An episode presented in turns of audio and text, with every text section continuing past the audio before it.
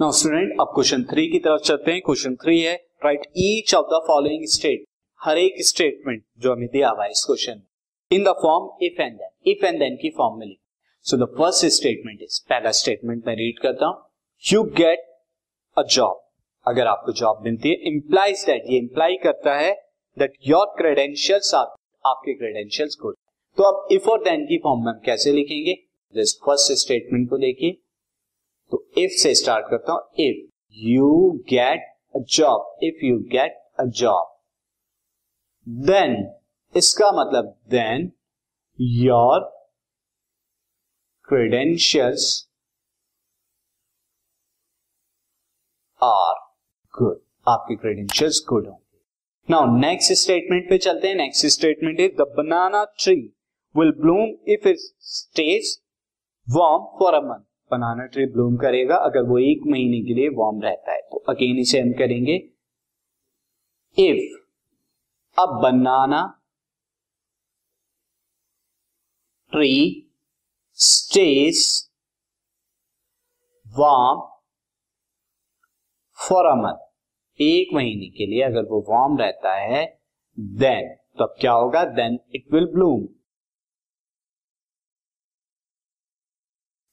तो यहाँ पर इस तरह से ये जो है इफ़ और देन की फॉर्म में हो गया।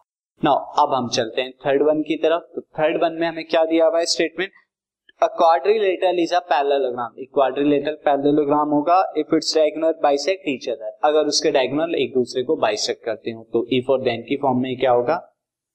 If diagonals of a quadrilateral bisect एक दूसरे को bisect each other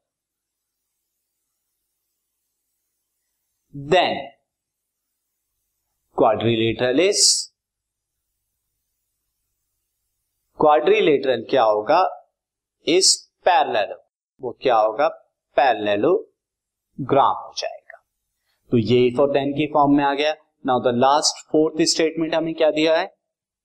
If to get to get an A plus to get an A plus in the class A plus लाने के लिए क्लास में it is necessary that you do all the exercises in the book आपको book की सारी exercise है।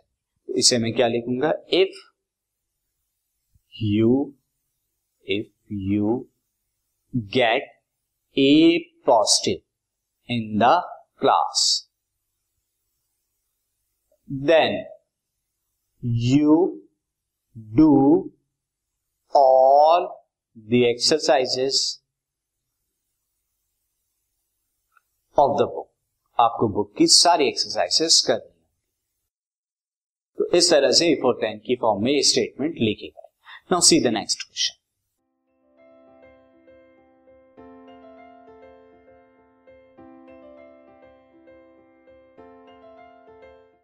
this podcast is brought you by Hubhopper शिक्षा अभियान अगर आपको ये पॉडकास्ट पसंद आया तो प्लीज़ लाइक शेयर और सब्सक्राइब करें और वीडियो क्लासेस के लिए शिक्षा अभियान के यूट्यूब चैनल पर जाएँ।